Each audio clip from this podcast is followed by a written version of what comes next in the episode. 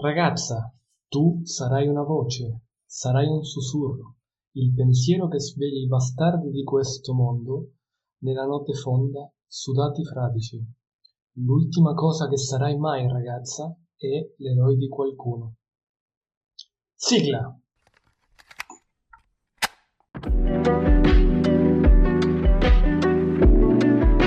Bla Fantasy, por la carretera de la imaginación.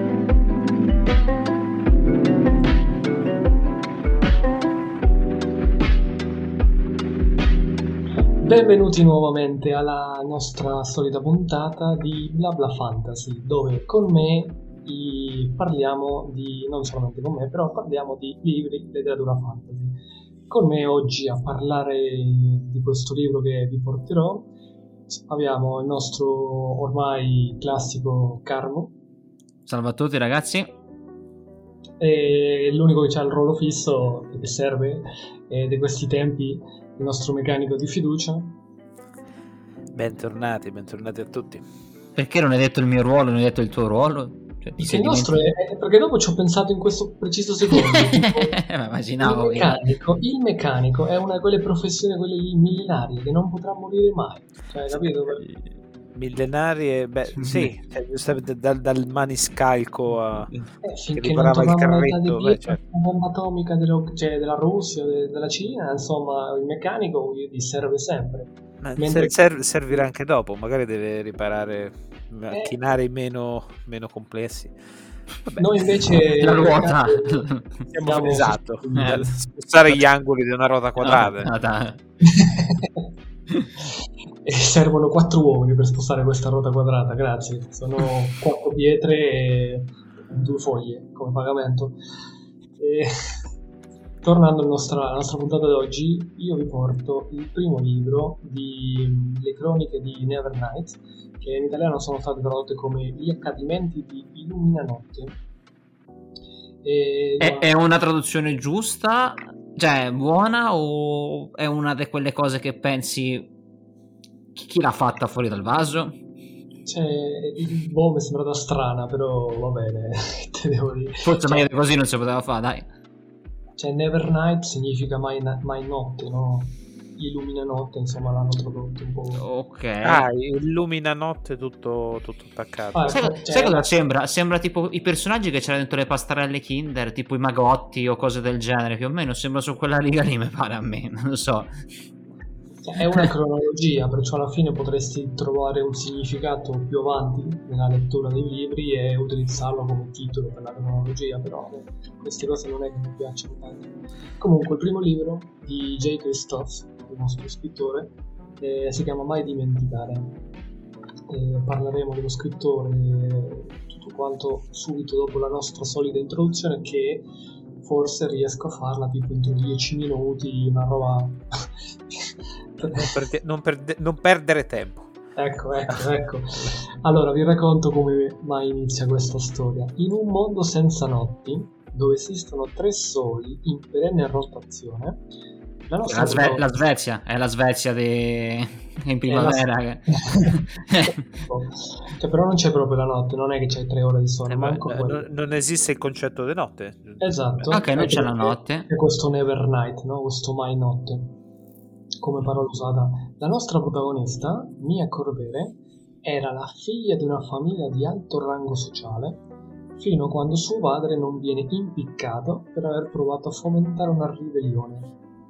Così, all'età dei 10 anni, Mia perde non solo la sua cost- cioè, routine di vita, ma anche tutto ciò che riguarda la sua famiglia, da allora giurò vendetta verso tutti coloro che avevano avuto una parte nella morte di suo padre e la caduta della sua famiglia. Quindi orfano che cerca vendetta. Sì, diciamo, cominciamo eh, a spuntare un attimo le casselline sì. Bene, bene. Però questa è una donna, è una ragazza, insomma, non è un ragazzo, perciò già... Eh, orf- orfano è una categoria, non è un genere. Dopo tutto. Per far sì che la nostra protagonista, insomma, riuscisse nella sua vendetta, e riesca, cerca, riesca insomma, cioè, giustamente, e vuole imparare l'arte dell'assassinio. E no, nel nostro mondo, Nevernight, eh, non esiste posto migliore che la Chiesa Rossa, che è una famosa gilda di assassini che seguono il culto della dea del sacro omicidio. È una dea relativa a, alla notte. Capirete che in un mondo che è sempre il sole c'è una connotazione probabilmente negativa a livello proprio di cultura in questo mondo, no? Mi chiedo come faccia ad esistere semplicemente, però vabbè. Cioè, scusa, come, come esiste il concetto di notte in un posto in cui c'è solo il giorno? Eh, c'è eh. tutta una lore a, a, a, livello proprio di religione in cui ti spiega che questi soli sono delle divinità e che un tempo esisteva la notte ma poi viene cacciata fuori, viene cacciata via.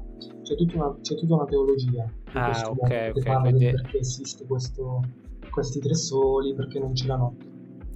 Ah, ok, ok. Un eh, diciamo che antico, eretico. No, la, la teologia è, è carina, no? devo essere sincero. Tornando alla nostra protagonista, eh. per diventare un assassino della Chiesa Rossa e ottenere le loro conoscenze e risorse, giustamente, perché sennò come fa a fare una vendetta, visto che le figure in cui lei cerca di uccidere sono comunque di alto rango, non è che è proprio picco palino che si trova lì a, a prenderti, non so, capito, la, la brioche dal, dal panettaro. No, queste sono persone che difficilmente trovi nella vita reale di tutti i giorni, insomma. Dicevamo che per diventare un assassino della Chiesa Rossa serve per prima cosa essere accettati da loro, cioè, giusto, no? Secondo, una volta diventati in accoliti di loro, bisogna superare l'addestramento, cosa poco, poco facile. Terzo, e non di meno, riuscire a prendersi uno dei quattro posti disponibili ad ogni generazione di accoliti. Questi posti rappresentano la conferma di eccellenza e massima padronanza in una delle quattro arti insegnate nella Chiesa Rossa. No? Le quattro arti sono le lame, i veleni, la manipolazione e il furto.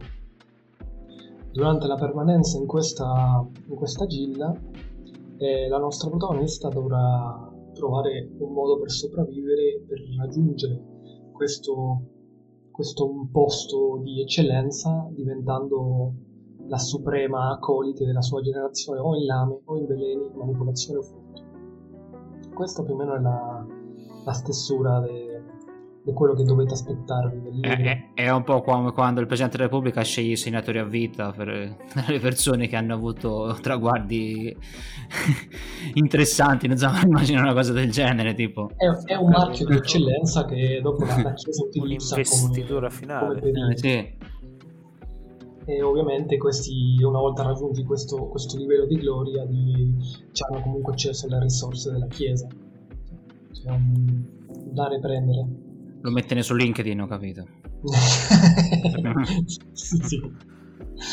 E, ehm, guarda, più o meno questo è il setting penso che sono stato bravo perché ci abbiamo messo siamo ancora 8 minuti e ho finito con l'introduzione già fa lo sporone sono stato bravo sono stato Ah. Eh, come Sincenza, dai su. Dai. Parliamo, di, parliamo di J. Christoph. Eh, ho letto diverse opere sue. Eh, è uno scrittore che ne sforna tipo quasi un libro all'anno. C'è tanta roba in giro. Ho cominciato a, a seguirlo quando a, aveva parlato di, di un libro in cui l'impostazione era sempre protagonista femminile. A lui le piace scrivere con protagonisti femminili eh, l'impostazione era tipo periodo Edo con eh, steampunk, era, era interessante. Ah, il, libro tutto sommato era accettabile, niente che la storia insomma in 3-4 libri. Questo invece mi è piaciuto di più rispetto a quello che ho letto di solito de, delle sue opere. Non direi che è assolutamente un capolavoro, ma manco per il cazzo.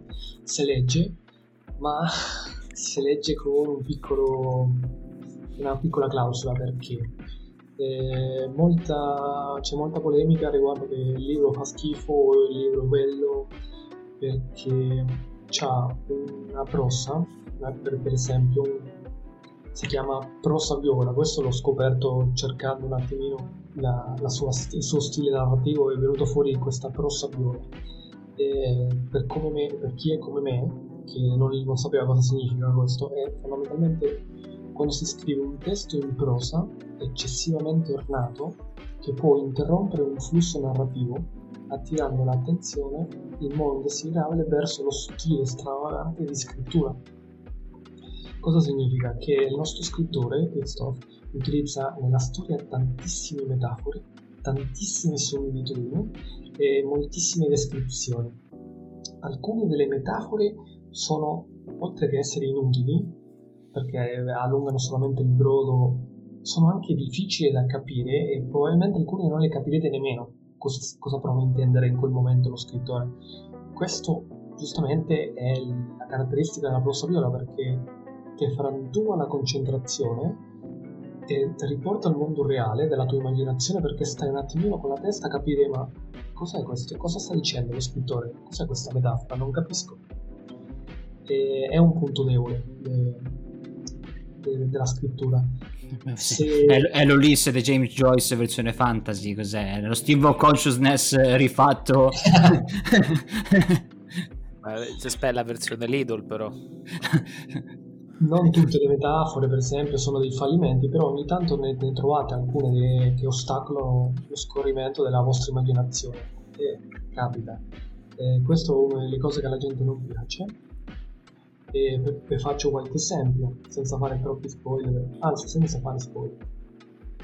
Durante uno dei combattimenti che abbiamo nel primo libro, il nemico fugge via e la descrizione per farci immaginare questo momento di fuga è cito, cioè adesso l'ho tradotto dall'inglese. Ah, testualmente, ok. Testuale, testuale, ma è molto, molto simile. Ululando come un cane appena tornato a casa da un duro giorno di lavoro per trovare un altro cane nel suo canile, fumando i suoi cigarrillos a letto con la moglie. Te ti trovi in mezzo a un combattimento no, no, fantasy. No No, qua bisogna fare l'analisi logica. Chi, qual è il soggetto? È il cane che fuma i sigari. Il cane o, o è l'altro cane? Ululando. No, è allora il cane che ulula. U- ulula che è tornato da fatica. Sì. Cane ululi. Per, però non ho capito se, se, è lo stesso cane che poi va a fumare oppure che il cane che ulula per chiamare l'altro che stava a, fumare. No, il cane è già entrato ululando. ah, ok, lo stesso cane che è entrato. Si è trovato un altro cane nel suo canile che fumava i suoi cigarrillos e si scopava la moglie. Sembra una versione di Peanuts adulta, cosa so, con le Snoopy. Che... No, vabbè, vabbè. Allora, potrebbe essere anche... Di che nazionalità è l'autore? Eh, britannico? Australiano, perché non fai i compiti? È australiano. Ah, è, è, ecco, stavo per dire, stavo appunto per dire una cosa di questo tipo, cioè io ce l'avrei visto con una cosa del tipo... Uh, o indiano o australiano, neozelandese, capito? Perché magari ci so de- potrebbe essere un normale modo di dire de- della Joe Esatto, ecco. perché io non ho, mai cap- non ho mai sentito dire un modo di dire così, co- tornando a casa con i cani. Forse c'è ragione te, eh, tu. Tipo comicità, magari... comicità australiana. No, ma semplicemente che ne so, tipo rompere le uova nel paniere, come si dice. Ok, sì, è un modo di dire. qui questo modo di dire in inglese non c'è un analogo, cioè si dice in un modo diverso. Sì, però puoi fare la traduzione meno. Forse sono in Australia, perché io, cioè io so, ho abbastanza fiducia di conoscere lo slang di diverse ramificazioni inglesi e non ho mai sentito dire. Te, te tro- però comunque, ricapitoliando, una persona normale si trova a immaginare una scena di combattimento, c'è il nemico che fugge via e te trovi questo pezzo di descrizione. Chissà Christophe nell'outback australiano cosa ha visto, cosa vede, cioè, o se è un'allucinazione dal troppo caldo, o... non c'ho idea. No, allora, per carità, può essere, cioè, allora, dipende sempre come diciamo, sì. come ci piace a, a, dire noi dal target, giustamente. Se, se, se, se intendeva rivolgersi a un pubblico Uh, capita- cioè, tanto è, è, il rischio di usare dei modi di dire tipici de- de- del proprio slang, cioè già questo, cioè tu ti rivolgi a un target che, che è abbastanza ristretto, per, quanto, sì, cioè, no, è per questo che magari i racconti un po' più mainstream hanno meno, eh, meno, meno modi di dire possibili cioè perlomeno quelli proprio inerenti che ne sono lo slang americano. No, questo è il British perfetto eh, però beh, A parte però la prosa, eh. Cioè. Ok, questa sì, ok, la, lasciamo parte la prosa, io ve, ve ho avvertito, sappiate che c'è. Sì, sì, ho capito. E, ehm, altra parte della struttura del libro, per esempio, è le notti a piede pagina. Allora, ce n'è una marea. Eh, dovete capire che questo lo capite già dalla prima pagina che leggete, che la storia è un tentativo amatoriale autobiografico di una persona della cui non sappiamo niente, la sua identità, solamente che ha amato la nostra protagonista, Mia Crudele, ed ora che è morta vuole raccontare la sua storia. Prima pagina del libro, non c'è... Cioè, questo ha, ha, scritto lui ciò che tu hai appena detto. Non sai se è una donna o un uomo questa persona, tu sai semplicemente che c'è questa persona. C'è tipo un ghostwriter che scrive le memorie di questa mia Corvere? Non, non, non, ho capito. Mi fa capire no, che una, un amante... è raccontata da, dal, cioè, da, da quello che sa, conosce questa persona. Ok. Dopo, durante il libro, avremo modo di seguire la storia dal punto di vista della protagonista, non in terza persona. Però c'è questa, questa idea, che la, la, imparate subito, che la storia non è nel presente, è un, è un racconto di quello che è successo ormai. Ormai è successo, anzi, lo sapete che la protagonista è morta. Cioè, ok. È, è res- reso conto di uno stalker. Sì, potrebbe essere perché c'ha tante conoscenze di questi momenti di intimità, cioè come fa a sapere queste cose? Però è così.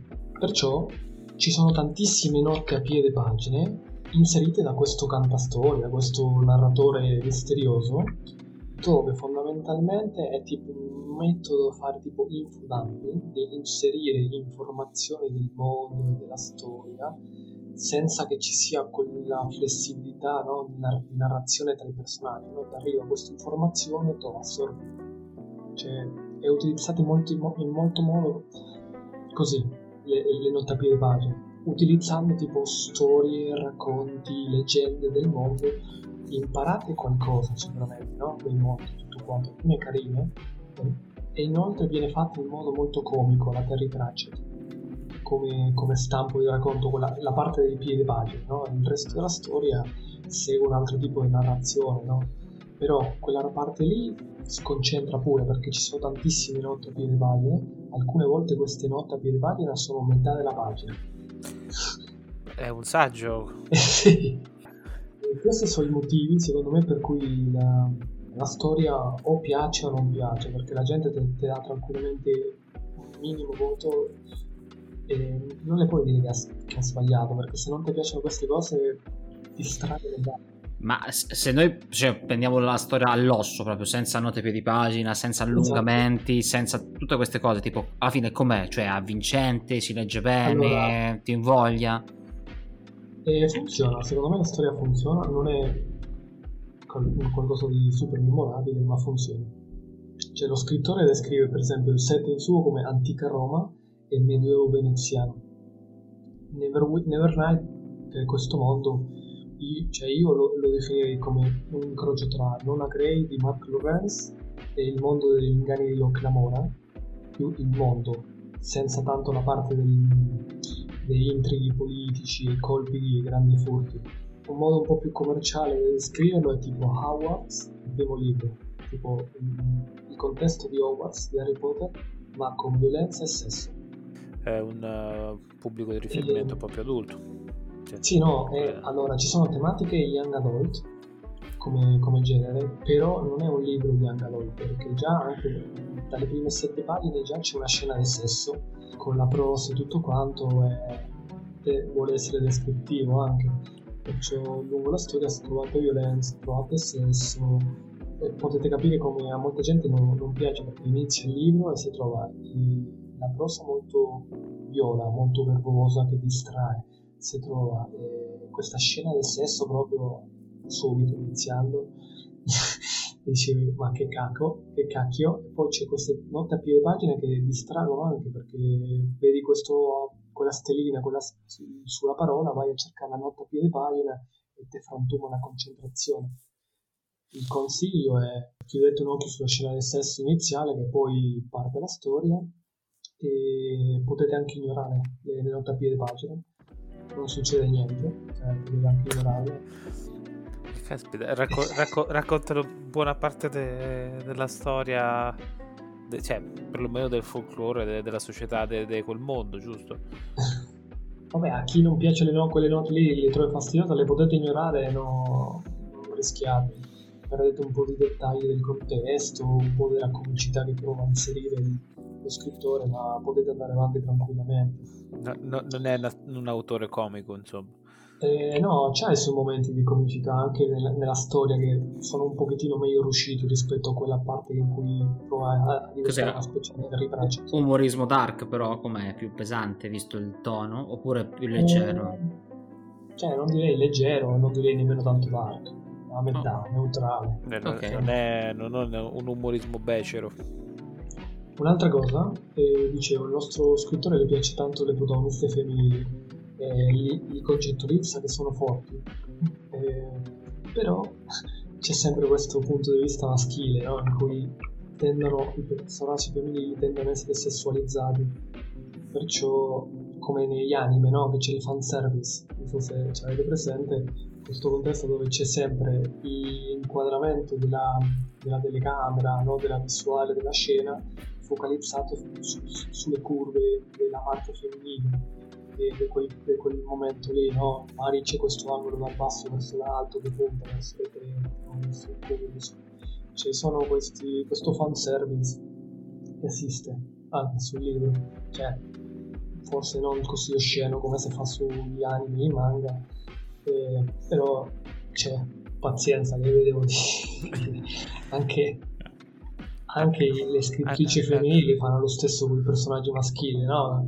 Cioè, da quel punto di vista lì si vedono tantissimi, no? Tipo, con un colpo del reni si trovano momenti in piedi dove il suo sudore cade dal petto scendendo verso i suoi muscoli, cioè, se ne trova di queste descrizioni fatte da donne scrittrici verso i personaggi maschili, perciò alla fine ce l'abbiamo da tutte le parti. Non vi, non vi piace, non ci piace, bisogna farci un'abitudine perché gli scrittori che gli fanno vedere queste cose sono pochi, no? Che scrivono bene un, pro- un personaggio del sesso opposto. Non è che ce ne sono tanti.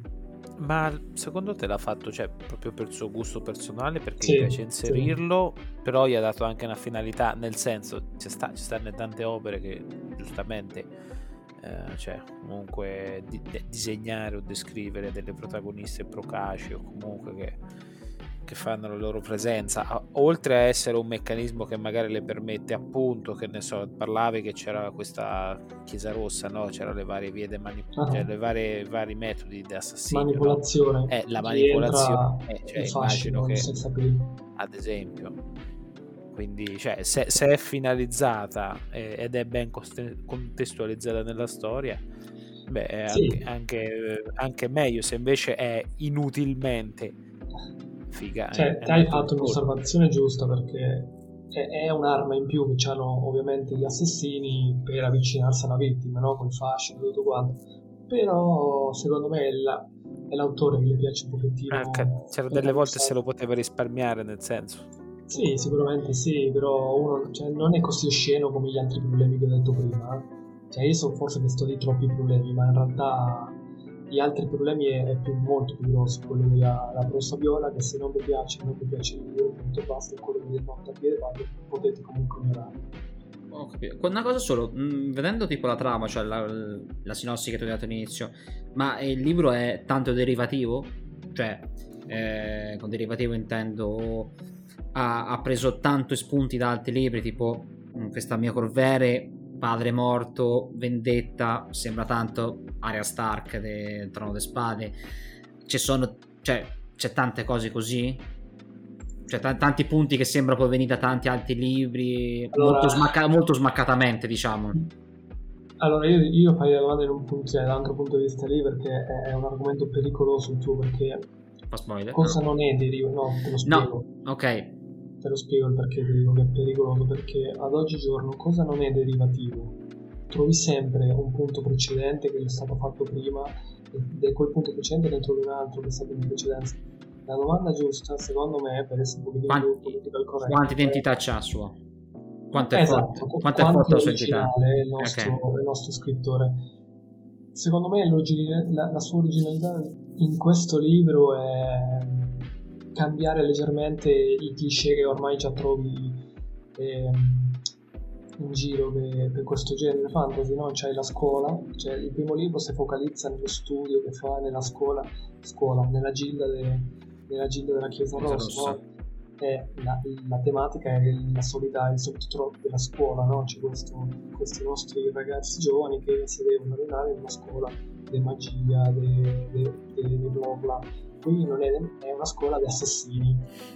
Originale? Eh, ni. Insomma, non hai preso la solita scuola di magia, però ci hai messo una scuola di assassini. Ecco, io non direi che è super originale, ma la storia alla fine dei conti se legge, eh, ti intrattiene, se no non sei ovviamente inorridito per quello che ho detto prima. Ok, ok, ok. In voi era la lettura dei seguiti? Uh... Eh, sì, la, la chiusura del, del, primo libro sicuramente sì, in voi a seguire il secondo. Ci sono buoni colpi di scena? O è una lettura lineare per cui tipo diciamo è tutto eh, abbastanza telefonato? No, è molto lineare, secondo me è molto lineare. Prova a fare un po' di, di, di, di costruire insomma quello che saranno delle, degli avvenimenti futuri, no? Te, te lascia qualche dettaglio qui e là, ci prova, insomma, no? Ovviamente non è il suo punto di forza, però secondo me è molto lineare come, come libro, no? come, come, storia. No? Ogni libro segue una, una trama principale, insomma, da, da là alla Z si seguono i puzzle. Ci sono per esempio alcuni buchi nella storia che personalmente mi hanno fatto storcere il naso. Eh, ricordo in particolare tipo un oggetto molto importante che dopo non viene custodito, perché? O vabbè, che ti devo dire? Inoltre i personaggi secondari da una parte eh, si distinguono molto bene tra di loro perché sono differenziati, caratterizzati in modo che spiccano tra di loro, no? non si somigliano. Dall'altra però eh, lo scrittore ha volutamente marcare eh, le loro competenze in modo che insomma non riescano mai del tutto a sopraffare, non sopraffare, però mettere a, nell'ombra la nostra protagonista cioè, questo mi sembra un pochettino... Eh... Ah, dice, ah, cer- certi comportamenti o, o, certe, cioè, o certe caratterizzazioni dei personaggi dici che sono state studiate... Della, sono, ah. sono a vantaggio della protagonista piuttosto che a vantaggio della storia, del realismo della storia. Ecco. È, è, è character armor, quindi sì, praticamente... Sì. E, purtroppo secondo me perché alcuni pezzi di, questi personaggi secondari sembra un pochettino veramente eh, non realistico dal punto di vista della, del mondo. Eh, questo perché era a vantaggio della protagonista. Non è che mi ha fatto piacere, ma... E infine direi giustamente una cosa, alcuni dettagli della nostra protagonista, della personalità della nostra protagonista, eh, non vengono sviluppati, non, te, non vengono introdotti, no? ci sono molti flashback durante la storia tra il presente, tra virgolette presente, seguendo la protagonista e il suo passato, no? Quando era più piccolo e tutto quanto. Per esempio ci sono delle peculiarità, tipo le piace bere tanto il whisky, se c'è l'opportunità sceglie quello come bevanda alcolica. Perché, boh, in tutti questi flashback che ti fa vedere manco uno che ti spiega il perché si interessa a questo tipo di alcol. E queste cose un po' mi dispiaciute perché era una buona opportunità. Non lo spiegherà mai, cioè, o magari anche nel, nel successivo, o è proprio così perché l'ha, l'ha voluta. Eh, credo che alcuni dopo li spiega. Adesso perché c'era una lista e poi dovevo tornare indietro e ci ho messo eh, uno spunto. Perciò credo. Eh, può essere benissimo che gli piace il whisky perché nel suo mondo non esiste la vodka, che, che ne sai, o, o la grappa. Cioè. Almeno nel primo libro alcune di queste cose non vengono spiegate, poi può capitare che vengano spiegate in un secondo momento. Lo consiglio, non lo consiglio. Allora, io, come ho detto, di J. Christoph mi sono letto diversi libri suoi. Mai mi sono innamorato della sua lettura, però non l'ho trovato schifoso, cioè alla fine li leggevo i libri, però erano quelle cose che dicevo, ah sai cosa, c'è le patatine già aperte, comincio a mangiarle e fare, però non è che sinceramente avevo tutta questa voglia di mangiare le patatine. La lettura tappabuchi. Esatto, diciamo, cioè, insomma, tra, tra, tra, un, sì, tra un manuale di qualità maggiore e l'altro. non è un young adult, cioè io non potrei consigliare a, a gente giovane, no? a ragazzi e ragazzi quindicenni, tredicenni, perché come detto c'è sesso, c'è violenza. Poi se vi interessano queste trame, per carità, tanto lo sappiamo tutti che oggigiorno, a quell'età con internet, tutto quanto, cioè, se ne vedono le cose cioè, ai tempi nostri internet pure non c'era manco la censura, cioè, c'è gente che si è traumatizzata vedendo il video di una persona decapitata. Ecco. Vabbè, la, la, in realtà immagino che questa soglia sia abbastanza aumentata rispetto a, a quando eravamo esatto. bambini noi. Quindi. Però io ve lo dico, c'è sesso, c'è violenza, perciò se volete comprare tipo il libro per dare a un nipotino, al vostro figlio, al vostro figlio, insomma, sappiatelo che ci sono queste cose. Per chi è quindi? Cioè, se non è per i più piccoli? Cioè, no, non è che noi, cioè, io a 15-16 anni l'avrei letto comunque il libro, se devo essere sincero. Per chi è questo libro? Per chi ha letto libri, altri libri di J. Christophe e no, mi sono piaciuti o non sono... Eh, no, se nessuno ha mai letto il libro di J. Christophe vuole incominciare con questo? Ma perché uno dovrebbe... Aspetta, al di là di questo libro, perché uno dovrebbe leggere J. Christophe? Cioè, ci avrà qualcos'altro oltre al fatto, oh, è un, è un ottimo junk uh, book, fondamentalmente. Eh, che scrive tipo quasi un libro all'anno, perciò alla fine te trovi i libri suoi, non è quelli che te lascia, capito? Con, con la ah, ok, è, è, prolifico. Sì, sì, è prolifico. Quello, sì. Se siete persone che leggete molto, probabilmente lo, lo prendete perché petta un buco da qualche parte nella lettura o, o, ta- o mettere sotto l'armadio se, se c'è che no, balla un tanto po'. no anche perché le copertine sono belle però io vi consiglio leggetevi per esempio le prime 3-4 pagine vi fate subito un'idea cioè de, del, del, tipo di narrazione che fa della storia non molto perché le prime 3-4 pagine sono di sesso però... Tutto notato a piede pagine, eh. 3-4 pagine. Ma no, no, no, no, no, no. È, bra- è bravissimo cioè, capito? Uno va a leggere le prime pagine e dice, ah cazzo, ah, qua, vedi cosa parla questa? E poi lo compra e poi niente più. Oppure le, co- le, copertine, chi, da chi è edito in Italia? Cioè, no, in Mondo, Italia Mondadori. Non c'è. Mondadori, Mondadori. Mondadori. Eh. Mondadori. C'è pure l'audiolibro. Come sono quindi queste copertine? Sono procaici come le prime pagine del Mi sa che rispettano eh, cioè, le copertine? Sì. Le copertine non penso che rispetta l'immagine, però non mi ricordo se quella britannica e quella americana, perché ce n'erano due versioni diverse. Ce n'era, ce n'era una dove la copertina è la nostra protagonista, voi non lo vedete, ma i... Sì, okay. sì. bello. L'altra invece dove c'era la rappresentazione dei demoni, che sono è una parte magica del mondo in cui ti fa vedere la copertina del profilo dei diversi demoni. E non, ogni libro. E, detto ciò, io sicuramente per chi è una, una, cioè un lettore un po' più maturo, eh, c'è meglio da, da, leggere in giro. Cioè, io ve lo consiglio il libro solamente se siete interessati a vedere J. Christophe come scrittore. Sai cos'è? Voglio vedere come scrive, per forse a me piace, forse non mi piace, però è uno, è uno scrittore di cui ho sentito parlare. Voglio provare c'è nel senso dei suoi libri, di quelli che scrive uno all'anno, eccetera, fra i suoi libri, questo qui, queste cronache qui sono quelle un po'... cioè, eh, quello più che letto, sì, quelle che mi è piaciuto di più, nonostante la, la storia del, del, del, del, periodo Edo barra steampunk era quella che mi, mi stuzzicava molto di più a livello di originalità e tutto quanto, per quella la storia ci sono molti punti migliori. Ok, ok. okay. Eh, ci siamo, penso. Abbiamo spulciato ben benino questo, questo primo libro. Abbiamo capito che J. Christophe è un personaggio singolare. Eh... E diciamo che per la cronaca ho letto molto di peggio. Infatti, come, come avete potuto capire, i libri su li leggo. Non mi entusiasmano, però hai capito che quelle cose che vabbè, c'è Beh. molto di peggio. Ok, eh, prossima okay. volta Andrea, vai te. Sì, sì, ho messo le mani su, sul libro che abbiamo scoperto essere stato recensito già da un sacco di gente l'anno scorso più o meno, ma noi ci abbiamo i nostri tempi. Per cui okay. porterò uh, La maschera di No, che è il primo libro di, di Le cronache del lacero e del ciliegio di Camille Munch. è un titolo molto pretenzioso. Mi sa tanto, tanto, che si dice Monsieur. Perché la c, c non, so, non, so se esiste mon, così. Monsieur. Monsieur, mi sa che non si è dice francese comunque, quindi... Va bene. Vedremo, dai. Una, un'autrice che per una volta potrebbe essere eh, interessante.